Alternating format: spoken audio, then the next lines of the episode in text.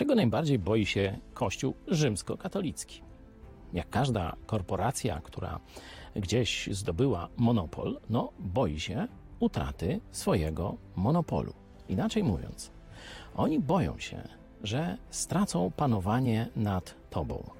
Jesteś jednym z wielu zapewne Polaków, którzy uważają, że Kościół katolicki to Kościół Jezusa Chrystusa.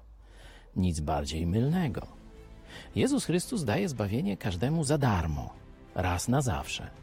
Kościół katolicki mówi, że sakramenty są konieczne do zbawienia, a za niektóre z nich każe sobie słono płacić. I do śmierci nie możesz być pewny, że jesteś zbawiony. To absolutnie nie zgadza się z przesłaniem Jezusa Chrystusa, ale to wiąże ciebie od poczęcia praktycznie do śmierci z ich instytucją. Jeśli zrozumiesz, że Jezus daje zbawienie za darmo, wyzwolisz się nie tylko spod wpływów diabła, ale i Kościoła rzymskiego.